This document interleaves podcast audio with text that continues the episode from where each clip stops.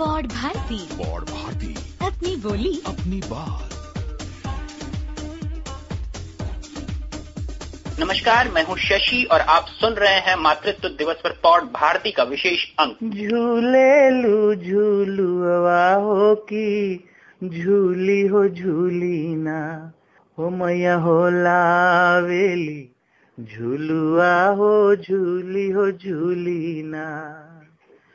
झूलत झूलत मैया के लागल पियसिया हो की चली हो अलीना, मैया मलहोरिया, दुआरिया हो चली हो अलीना। इस लोक गीत में आपने सुना कि किस तरह हमारे समाज में माँ को एक देवी का दर्जा मिला हुआ है और इसी की बदौलत मातृत्व को संसार का सबसे बड़ा सुख माना जाता है। मगर दुख की बात यह है कि हर माँ इतनी खुशकिस्मत नहीं। इस दुनिया में कुछ माए ऐसी भी हैं जिन्हें ना तो देवी माना जाता है और ना ही उनका मातृत्व सुख का कारण है। जी हाँ हम उन्हीं औरतों की बातें कर रहे हैं जिन्हें ये समाज वैश्याएँ, रंडी, तवायफ और ना जाने किन किन नामों से पुकारता है। उनके मातृत्व को पाप और कलंक कहता है। ऐसी कुछ माओ से आज हम आपकी मुलाकात कराएँगे उनके बच्चों और उनके सपनों से आपका साक्षात्कार कराएँगे। हमको बड़े होगी तो डॉक्टर बनने का मेरे को बड़े बड़े हो जाएँगे तो मिलिट्री बनना। किसी भी आम गलियों से दिखती ये गलियाँ आम नहीं है और ना यहाँ रहने वालों की ज़िंदगी आम है। ये गलियाँ पुणे के बुधवार पेट की हैं। यहाँ पाँच हज़ार ऐसी ज़्यादा वैश्याएँ लुबना खान की खास रपट बस थोड़ी देर में लेकिन उससे पहले सुनते हैं संसार भर की माओ को आभार व्यक्त करता एक और लोकगीत ग्रजेश की आवाज़ में।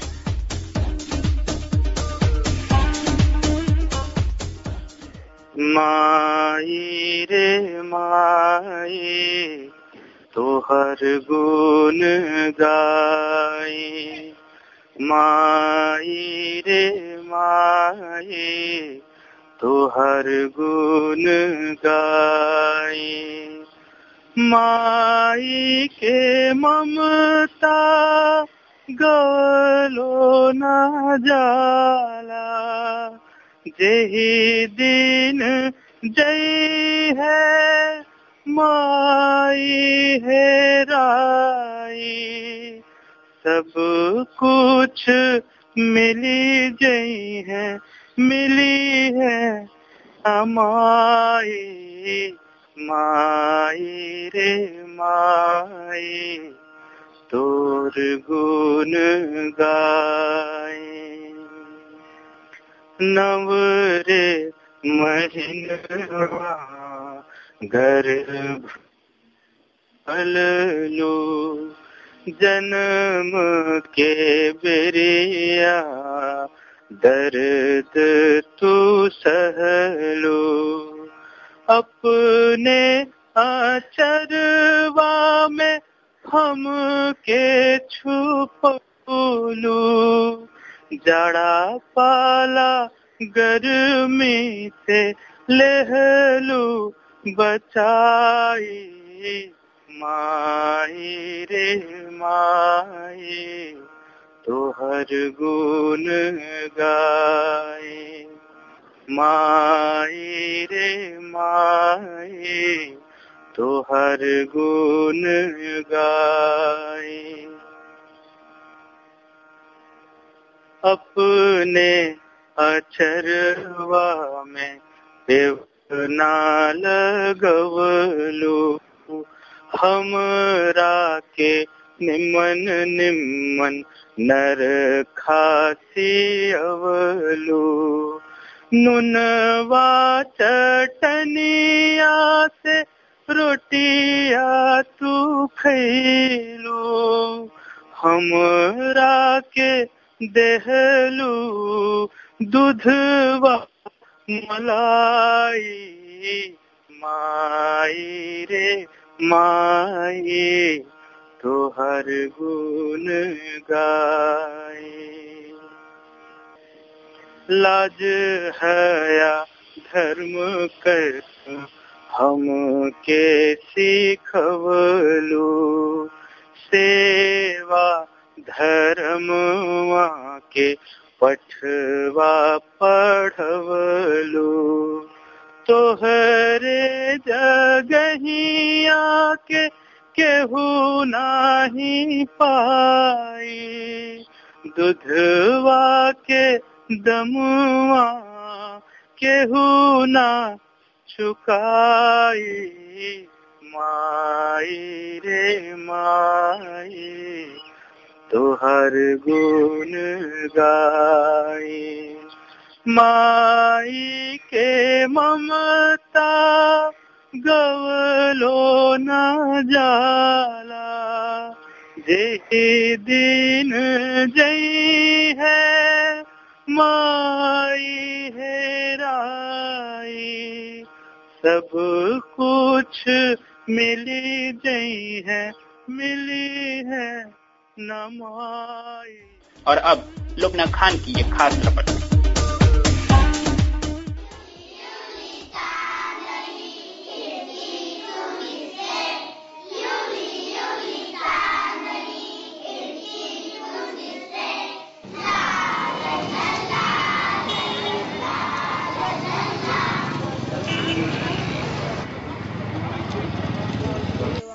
मेरे को ना बड़े होकर कबड्डी खो कबड्डी खो खो खेलने का है। हमको बड़े होगी तो डॉक्टर बनने का मेरे को बड़े बड़े हो जाएँगे तो मेरे को मिलिट्री बनना। है। किसी भी आम गलियों से दिखती ये गलियाँ आम नहीं हैं और ना यहाँ रहने वालों की ज़िंदगी आम है। ये गलियाँ पुणे के बुधवार पेट की हैं। यहाँ पाँच हज़ार से ज़्यादा वैश्याएँ हैं। इन्हीं गलियों में रहते हैं कुछ मासूम हँसते खेलते चेहरे। ये बच्चे हैं यहाँ की वैश्याओं के। ऐसे माहौल में रहते हुए भी इनके सपने हैं खिलाड़ी, डॉक्टर और सिपाही बनने के। पर क्या इस माहौल में इनके सपने सच हो पाएँगे? तो सब मेरी खुशी होती जो कि बच्चे को अपने से पढ़ाएँगे, बड़ा बनाएँगे। इंसान के रूप में उसे लाके कुछ तो बनेंगे डॉक्टर बनेंगे या इंजीनियर बनेंगे या पुलिस बनेंगे ऐसा बनने के लिए मेरा बहुत ख्वाब है। जैसे मेरी एक लाइफ मेरी ज़िंदगी खराब हो गई मेरा बच्चा की ज़िंदगी खराब नहीं होना चाहिए। बच्चा मेरे से दूर रहना माँगता है।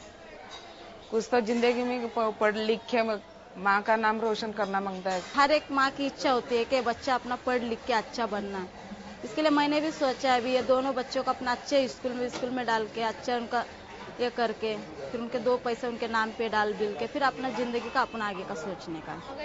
सपने तो बहुत हैं, पर इन्हें पूरा करने के लिए ज़रूरी है इन बच्चों की ऐसी परवरिश जो इन्हें सही और गलत के मायने समझाए।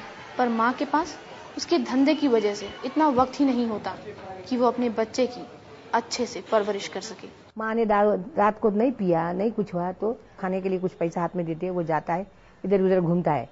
और जुआ विवा नहीं खेले तो पैसा हाथ में रहता है तो खाता है कुछ लेके। नहीं तो पेड़ भर पानी पुना क्या कॉर्पोरेशन का नल का पी के किधर जाके तो भी सोता है। धंधा बंद होने के बाद वो उसे ढूंढ के घर में लाते नहीं तो सुबह दोनों की भेंट होती नहीं तो नहीं होती। क्या इन बच्चों का भी बुनियादी हक नहीं है कि इन्हें भी प्राथमिक शिक्षा मिले? ये भी पढ़े लिखे लेकिन इन बच्चों का आम स्कूलों में जाना आसान नहीं है। ये बड़े मज़े की बात है कि लोग उनके पास जाते हैं अपनी इच्छा से। मगर वो अगर यहाँ पर आ जाए या उनके बच्चे यहाँ पर आए वो उन्हें गंदा लगता है। तो जब भी लोगों को ये मालूम होने लगा कि ये बच्चे जो है वो ऐसी औरतों के हैं तो फिर लोगों का विरोध शुरू हो जाता था। हमारे संविधान में कहा गया है कि किसी भी लिंग, धर्म, प्रांत, भाषा या किसी जात के आधार पर किसी के भी लिए कोई भेदभाव नहीं किया जा सकता है। तो वो भेदभाव हम बच्चों के लिए भी नहीं कर सकते हैं। और शिक्षण के संबंध में तो ये बिल्कुल नहीं किया जा सकता है। सभी को शिक्षा देनी चाहिए और प्राथमिक शिक्षा देना अनिवार्य है। ऐसे बहुत सारे उच्च न्यायालय ने भी निर्णय दिए हैं। सिर्फ़ इसलिए कि हमारे समाज को ये बच्चे अपने बच्चों की संगति में पसंद नहीं है। इन बच्चों के लिए अलग बालवाड़ियाँ खोली गईं, जो इन्हीं गलियों में हैं, जिसकी वजह से यहाँ के माहौल का असर बच्चों पर बना रहता है। एक तरफ़ तो ये बच्चे यहाँ सात आठ घंटे रहकर कुछ अच्छा सीखते हैं, पर दूसरी तरफ़ वापस अपने घर जाकर उसी माहौल में घुल मिल जाते हैं और कई बार तो अपनी माँ को धंधा करते हुए भी देखते हैं। तीन साल के बच्चों को सब मालूम पड़ता है। आपने सुना मेरा। तीन साल के बच्चों को। सब मालूम पड़ता कैसा है, क्या है, कैसा चल रहा है। सब मालूम पड़ता है। रोज रोज वही देखता है ना। अब जब भी छुपा छुपा चलता तो पर्दा ऊपर लेके अंदर जाके देखता है बच्चा, मालूम है आपको? उसको किधर अच्छी तरह से नहीं रखा ना तो आप अंदर जाके देखता है ना वो। नहीं तो ये दरवाजे को फिर, फेरे रहती है ना, जगह देखने के, उससे वो देखता है अंदर। जो कुछ भी इन बच्चों ने देखा और सीखा, वो सब इन बच्चों को एक गलत रास्ते पर ले जाने के लिए काफ़ी है। जैसे हमारे यहाँ की बस्ती में, यानी मध्य वित्त श्रेणी के लोगों में, मिडिल क्लास, डॉक्टर डॉक्टर खेलते हैं, शायद आपको मालूम होगा वो। तो उसी प्रकार यहाँ पर ये बच्चे गिराई गिराई खेलते थे, फिर एक लड़की सज धज कर आएगी, फिर एक गिरायक वाक पर बैठा रहेगा, फिर ये सब बातें। इनके ज़िंदगी का सच यही है। ना समाज इनको अपनाता है, ना इनके पास पिता का प्यार है और माँ की अपनी बेबसी है। ये सब चीज़ें इन बच्चों को बिल्कुल अकेला कर देती हैं। इस हालात से बच्चों को बाहर निकालने के लिए कुछ सामाजिक संस्थाओं ने शहर से बाहर इनके लिए हॉस्टल बनवाए। हॉस्टल में आने के कई दिनों बाद भी उन गलियों के माहौल का असर बच्चों पर इतना ज़्यादा होता है कि बुरी आदतों को छुड़ाने में काफ़ी वक्त लगता है। तीन साल का बच्चा भी अगर खाने के लिए बैठा तो ढेर सारा चावल और तीन तीन रोटियाँ खाता था। तो मुझे ताजुब हुआ कि इतना कैसे खाते हैं। तो बाद में, बात ध्यान में आ गई कि बच्चों को कभी घर में खाने को मिला ही नहीं। जब वो बस्ती में है, खाने को मिलता ही नहीं। तो आज मिला खा लो। फिर हम लोग बच्चों के साथ बैठते थे उसको समझाते थे कि अभी मिला है शाम को भी मिलेगा कल सुबह भी मिलेगा दोपहर भी मिलेगा। फिर भी उनका विश्वास नहीं था। फिर धीरे धीरे आठ दस दिन बच्चों के साथ बैठकर जब उन्हें हम, हम लोगों ने ये समझा है कि नहीं तुम्हें बार बार खाना मिलेगा चिंता मत करो मगर एक ही समय इतना सब मत खाओ हजम नहीं होगा। तो बाद में बच्चों की समझ में यह बात आ गई। क्या उनकी आदत अच्छी नहीं ना उधर सारी घूमने का, एक जगह नहीं बैठने का और गाली देने का। ये थोड़ा शुरू शुरू में रहता है और थोड़ी बातें करके करके करके वो सब ये हो जाता है। लेकिन उसका काउंसलिंग ज़्यादा करना चाहिए। एक तो पहली बात यह है कि बच्चे गालियाँ बहुत देते थे कि जिस माहौल में वो रहे हैं, पनपे हैं, वहाँ पर वो सब उन्होंने सुना है। और हम बच्चे लेते थे तीन साल से, क्योंकि तीन साल के पहले बच्चे को उसकी माँ चाहिए। तो इसलिए अभी अभी जिनका जन्म हुआ है, ऐसे बच्चों को हम लोग नहीं लेते। तीन साल के बाद लेते हैं। मगर तीन साल तक बच्चा वहाँ जो जो कुछ भी आसपास कानून पर पड़ता है, उसे स्वीकार करता है और वो ही उनकी जीप पर रहता है। तो इसलिए गालियाँ, ये पहली मुसीबत। दूसरी मुसीबत है कि बच्चे आपस में लड़ते थे। वैसे सभी जगह के बच्चे लड़ते हैं। मगर इनको मैंने देखा कि जब ये लड़ते हैं तो ऐसा लगता है कि दो जानवर आपस में लड़ते। इतना खून खोलता था उनका। तब ये मालूम हो गया कि ये जो है, ये मनुष्य प्राणी नहीं है, बल्कि सिर्फ़ प्राणी है। तो यहाँ से हमें उनको डेवलप करना है। हॉस्टल में मिल रहे अपनेपन और प्यार ने इन बच्चों की ज़िंदगी को एक नया ही रूप दे दिया। पढ़ाई लिखाई के साथ साथ इन्हें कई हुनर सिखाए जाते हैं। कई संस्थाएँ तो तकनीकी शिक्षा भी देती हैं। ये मौका बच्चों को उच्च शिक्षा लेने के लिए प्रेरित करता है। मैं बड़ा होकर इंजीनियर इंजीनियर बनना चाहता हूँ या फिर क्रिकेट में मुझे इंटरेस्ट है या क्रिकेट में मैं आगे स्कोप करना चाहता हूँ। मैं फ़िलहाल बारहवीं पास होकर अभी एफआई डिग्री के लिए पढ़ाई कर रहा हूँ। मिलिट्री में जाना चाहता हूँ जो कि मेरी काफ़ी इच्छा है उसमें जाने। और दूसरी बात कि मैं टीचर बनना चाहता हूँ। यहाँ पर बहुत ही फ्री है और जहाँ तक कि रहने का सवाल है यहाँ पर सब फैसिलिटीज़ हमें मिलती है। और पढ़ाई के लिए जो किताब और जो सामग्री लगती है वो सब यहाँ से मिलती है। इन सारी चीज़ों से बच्चों की ज़िंदगी में एक नया आयाम आता है। आज कोई पढ़ लिख कर वकालत कर रहा है कोई कलाकार है तो कोई अपना बिज़नेस कर रहा है।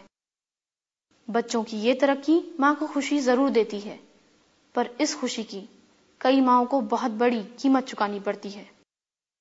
एक एग्ज़ाम्पल हमारे पास ऐसा भी है कि लड़की लॉ पढ़ चुकी है लॉयर बन चुकी है। जब तक उसकी शादी नहीं हुई थी तो तब तक माँ उसके पास आती जाती थी, माँ को वो काफ़ी सपोर्ट करती थी।